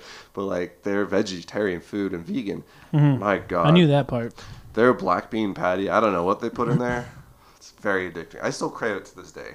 Oh wow, okay. So I like I recommend people who go up to Riverside area, like if you're vegetarian, that's the place to go to, or if you're in Redlands area, that's the go to. Okay, I'll have to try it. I've It's- I've seen it and people always tell me about. It. The only thing that they're missing is I I tell this tell them this every time is you don't have sweet potato fries. What the heck is going on? Sweet potato fries It's much. It's supposedly healthier for you. I mean, that's what they say, right? that's that's a that's what I'm a sucker for the most. If you have that on your menu, I'm getting it. Oh, sweet potato fries in Oh my yes. Okay. I can. Uh, I don't really ever eat it with anything though, like ketchup or ranch. I always have to eat it by itself. That's fair. I'm. I'll just try out variations of what sauces go with because Mm. I feel like that's a part of living, is not only just exploring the world but exploring your food taste. Well, See what goes together, what doesn't. Definitely sounds like you're not a picky eater, which is good. Oh God. I'm not a picky eater. I'll pretty much eat Have you ever? anything. So Do you know who Paddy Pimblett is? Hmm. So he's this MMA fighter. He fights at 155. He's from, blonde, hair, kind of. Okay, He's from Liverpool, okay, I know exactly who and he now. cuts ungodly amount to make 155, but he does it. And yeah, he eats a bunch of just whatever he wants, really. he eats whatever he Yeah, wants, yeah, and he yeah. still fights and he does what he needs to do. But like, there's a quote by him that I live to this day, okay. and that's why I work out. I work out so I can have a fourth meal. Not that I want to, you know, eat whatever the heck I want, but That's fair. he was getting interviewed on a podcast and he was in Chicago and he's had like the deep dish pizza, the hot dogs, and he's breathing very heavily. And Molly Meatball, a teammate of his, asked him like, "You're just breathing so heavy," and he straight up goes, "I'm a fat bastard," and I just like I resonate with that. That's why I work out so I can eat That's again. so you can eat again. that was my uh, Liverpool accent, by the way. You can tell me if it was good or not. I don't care. I think it was fifteen percent good. I do know that fighter though. I've seen a few of his. He's I actually quite a character. I've seen some of his uh, like post interviews after a fight. He usually has something in his hand that he's eating. Like he's he just like won a fight or lost a fight, whatever. It reminds me of. And he's like, "Oh, I can eat now again because my fight's over." And I'm like, "Oh, okay." Reminds me of another fighter. Like, Like, this would be me to a T if I just got done fighting. Like Jorge Masvidal, after he beat Nate Diaz, he's doing the press conference, but he's eating pizza the entire time, and he straight up goes, I think I remember seeing that. it was UFC 244, and then he's just he's got the uh, cornrows, like he just he looks like a gangster because it was for the BMF title. Anyways, he's eating pizza, but like he eats pizza the way I do, folds one Fold it. slice on top of another and just eats it. And he goes, if I'm if, I, if you guys run out of pizza, I'm done with this interview. So he, a lot of times he's just saying, more pizza, bring it. That's So I'm like, hilarious. that was me if I were a fighter. I mean, the fact that they have to. Oh well, I mean, you, even you as a wrestler, like the insanity they go through to cut weight. I man, I, I wouldn't blame them. I'd want to eat too after that because the yeah, because I have a buddy who's like just getting into fighting, and um, he's been training for like the last uh, like year. Nice. Uh, he's ex-military, and he's always been into UFC and all that. But Heck now he's like fighting. He had his Love first fight. He had a first fight uh, like a month ago in Emeryville near San Francisco. Nice. Um, but he's always talking about just like the crazy amount of stuff he has to do to get weight, and I'm just like, oh god. I'll Like- tell you my And he likes to eat too. I'll tell you my worst story. Okay. Um, Battle for the Belt. That tournament is basically the equivalent of almost our state tournament. Okay. It's a 64 man bracket. So Damn. there's a lot of teams there, and a lot of times, because Temecula Valley hosts it, so we're their rival, so we're just across the street, which is nice, so we don't have to go too far. Mhm. They'll usually like recruit a team out of the country, or not, sorry, out of the country, out of the state. Okay. So like, I think my junior or might have been my senior they had Pennsylvania, a t- Bethlehem, like a team from Pennsylvania. And Pennsylvania's got Penn State, Oh, and they're the best wrestling program in the country That's by what I've heard. So they probably get some from there, but they're Pennsylvania's a very good school, or I'm sorry, very good state that has wrestling. Anyways, I don't know if you know much about wrestling, but if you go to a two day tournament, you have to weigh in both days. oh. Okay. So that tournament, that specifically, I wrestled 126, but we had the growth allowance, so I was 128 day one. So that means the following day I had to weigh 129 because they gave you a plus one. you had to one weigh 129 the next day. Yeah, Oh, that was their only like. Here you go. So I was six pounds overweight the night before, How'd you? Oh God. Okay. So And how'd, then- you, how'd you cut that? it's because it's funny. I talk to Harlan about this all the time. I remember his post on Facebook. He was seven, and he was much heavier than I was. Mm. I think what made mine harder, though, I'm not trying to brag or anything, because I used to walk around my junior 145 ish, Mm. and I dieted to about 132, and then I qualified for the 126 pound weight class through the hydration.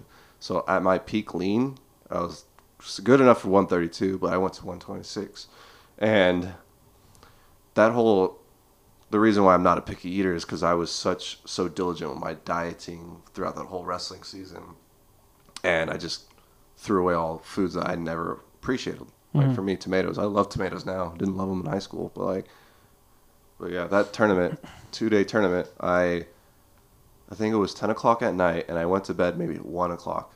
Okay. So my dad dropped me off about three miles away from the house, and I ran back.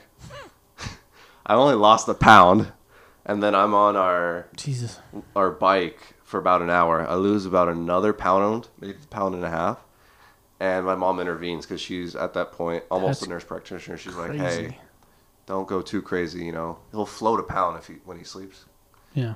So I floated about another pound, maybe pound and a half. So I wake up. Let's just say I woke up two pounds overweight. I was like, God, that's crazy though. You lost that much in just a short amount of time. And there's people who've done a lot crazier than I have, but I still had maybe about an hour and a half to make, let's just say two to three pounds Yeah. to 129. Dad drops me off again about an hour away from Chaparral to run, and I lose about another pound, and then we drive to TV, Mhm. and then I get on the scale, I'm probably maybe three fourths of a pound over, and there's 45 minutes left till weigh in. I'm in every type of glo- clothes possible. The only thing I'm not wearing is like a suit at this point, Yeah, yeah. a tuxedo. So They're basically trying to sweat it out. yeah, and I'm Yeah, yeah. and I'm very familiar with that school because I went there from the elementary school, and middle school program. So I'm just doing wall sprints back and forth in where they do the weigh-ins. Mhm. Made weight by like the last five minutes in. God damn. What happened was though, it wasn't the eating. I was just pounding a lot of water. Okay. And to this day, I'm still not like I'm not faulting myself that I needed that water because the match that I needed to go to to qualify for day two, we went into like quadruple overtime. Oh. And I credit that water for helping me win that match because then I Mm. qualified for day two. I won the first match and I might have pinned the next match and then and then I almost placed at that tournament. Like I said, it's almost known as just as hard as our masters and maybe even state. Mhm. So to place at a 64 man bracket, it's top eight.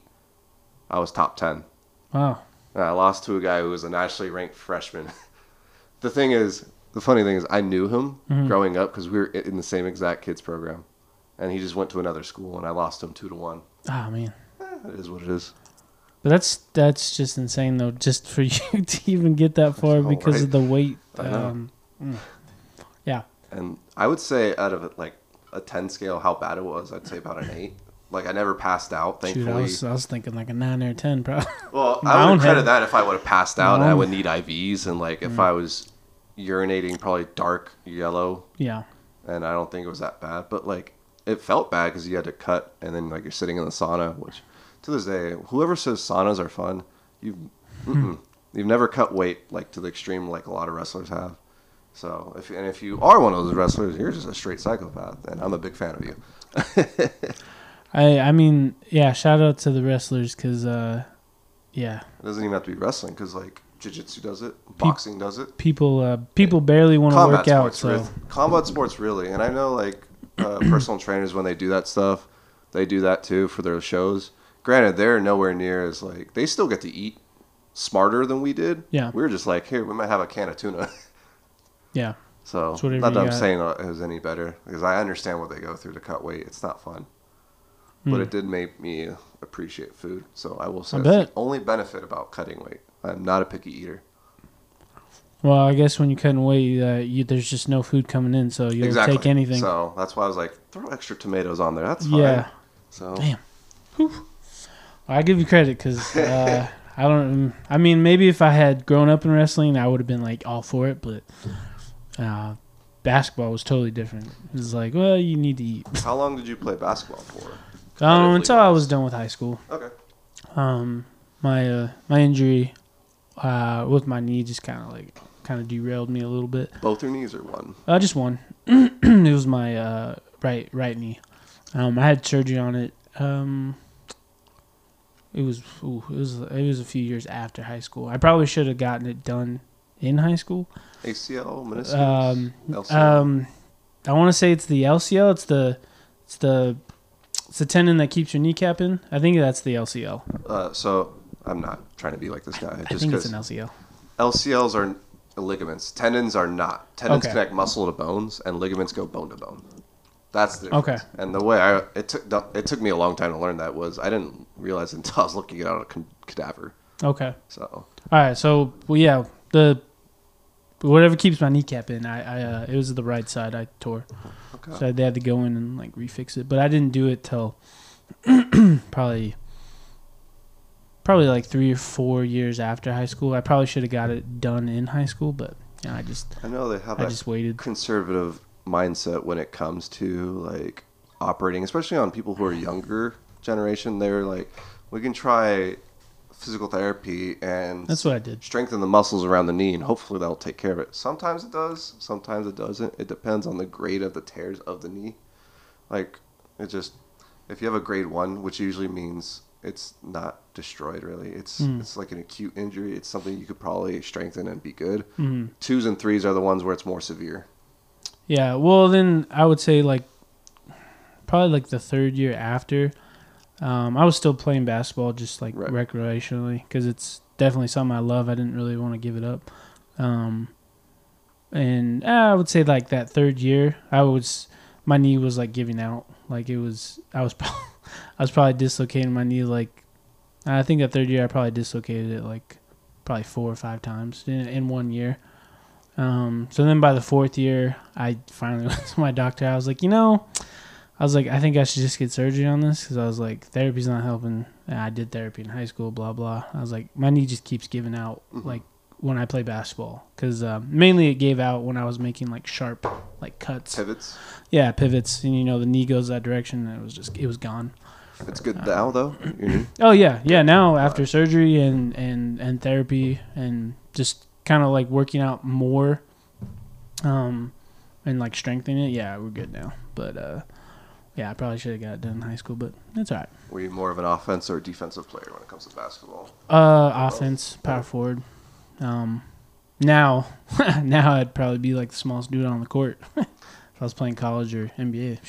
Because I have a patient where I don't know if he's, if he's ever coming back to therapy. He's been no showing, but Hmm. he's 18 years old and he's got a scholarship for both basketball and football. He's, Wow. gonna go- he's I don't know what school he's at. I can't remember, but he's going to UCSD. Okay. And I was just picking his brain. I'm like, tell me the differences between basketball and football. I know what my perspective is, but I was like, tell me what's hard for you as a basketball athlete to go into football or vice versa. And so like, just explain to me everything. Hmm. Just trying to pick his brain because I'm like, that's a two sport athlete that you got both uh, scholarships for, yeah. which sounds like it's unheard of. I. Usually, I, mean, I only have the experience from the basketball side, uh, but I had teammates who were also football players.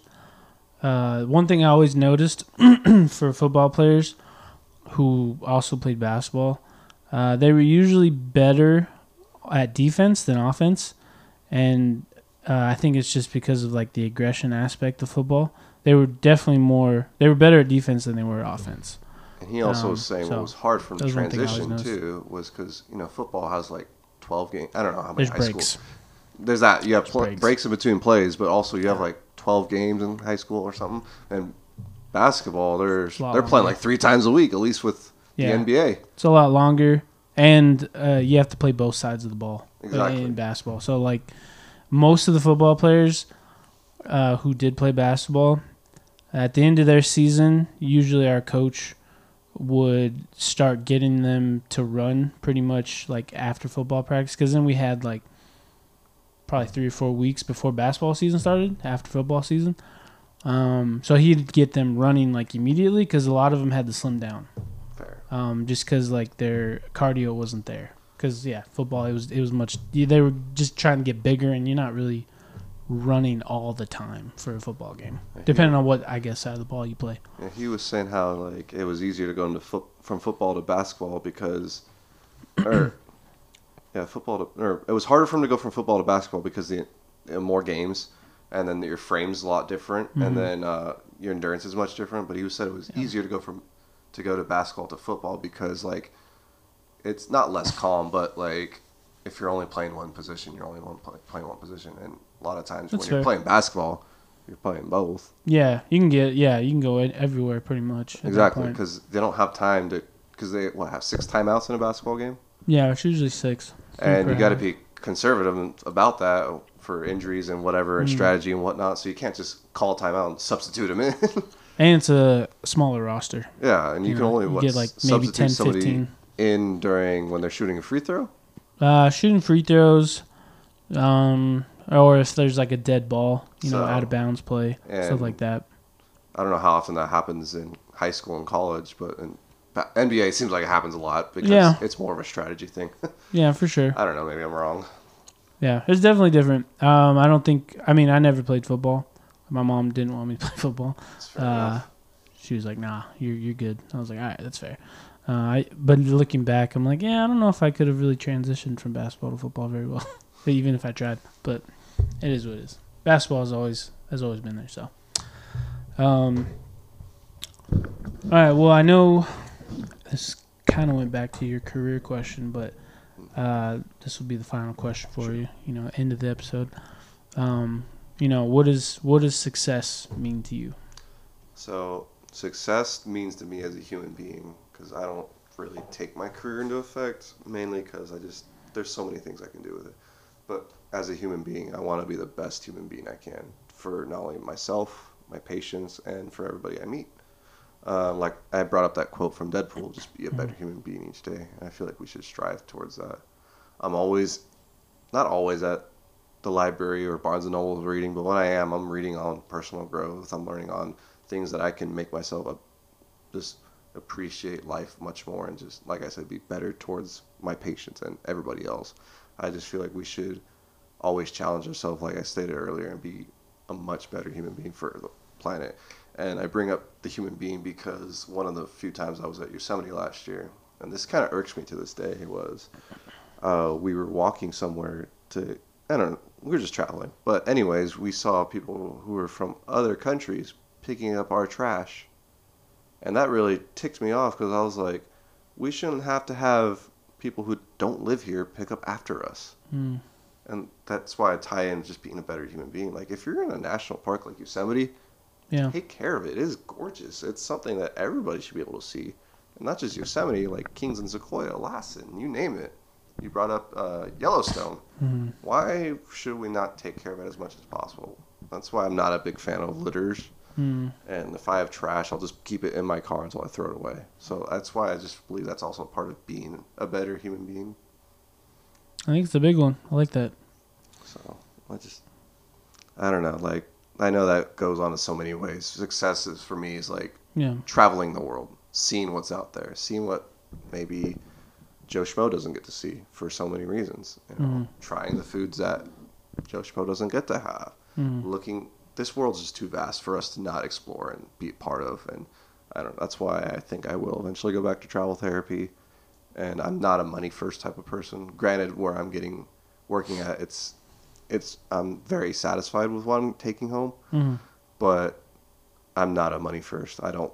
I never wanted to be that type of person, and I want to be human first. I want to help the person on the corner. I want to help my patients. I want to help whoever needs help to live not only their purpose, but that way it fulfills my own. Mm. Because that's just, I just want it to be different. Not just be different, but like, yeah, I make good money, but it's not who I am Mm. it's who the soul that I have, the aura, the presence that I bring out in others, or maybe you, my patients, you name it. Mm. I want to be above and beyond what I'm just a physical therapist or a former EMT or a wrestler. I want to be just more than that. I want to Mm. be, hey, Dylan's a very good guy and he knows how to have a fun time and knows some good places to eat or go hike or travel. You should, you know, if you have questions, hit him up for that or whatever. So, I don't know You want to be known for more. want to be known thing. for more than just exactly yes Yeah. sir so I like it. Um, well, I think that's a good way to end it. Um, is there anything else you'd like to say before before I sign off? uh, just once again thank you for having me i just cannot be any more humble i will say um, i still remember when you messaged me back in june last year It's been a long time coming. it's been a long time but there was a lot of things that happened like it's all right. like the text when you first messaged me i was still in merced and Yeah, i yeah. came down for like 10 days i was shooting fireworks and then i went on my trip Yeah. and then we both had jury duty right around the same time Uh-huh. So it's I'm very humble and very appreciative that you brought asked me to be on your show, and I couldn't be any more happier because I'm not a v- very not a braggy person. I'm not a very like I want to speak about myself. I feel like conversation should think be you did a good A job. and B. Thank you. I appreciate it. you're good. So I, I hope you guys enjoyed this time, and I can't wait for my patients and whoever follows me on social media to see this. All right, guys, you heard it here first. Uh, like again, uh, like you said, I appreciate you coming in. I'm glad we made it happen. Um, don't forget to tune in uh, to your adventure podcast on Instagram, uh, TikTok, YouTube, um, and I'll see you soon. Next episode. Later, guys. You've been listening to Your Adventure Podcast with Dustin Emery. We hope you've gotten some useful and practical information from this podcast. And we hope that you've been truly inspired and motivated. We'll be back soon. But in the meantime, hook up with us on Instagram at Your Adventure Podcast. Until next time, this is Your Adventure Podcast signing off.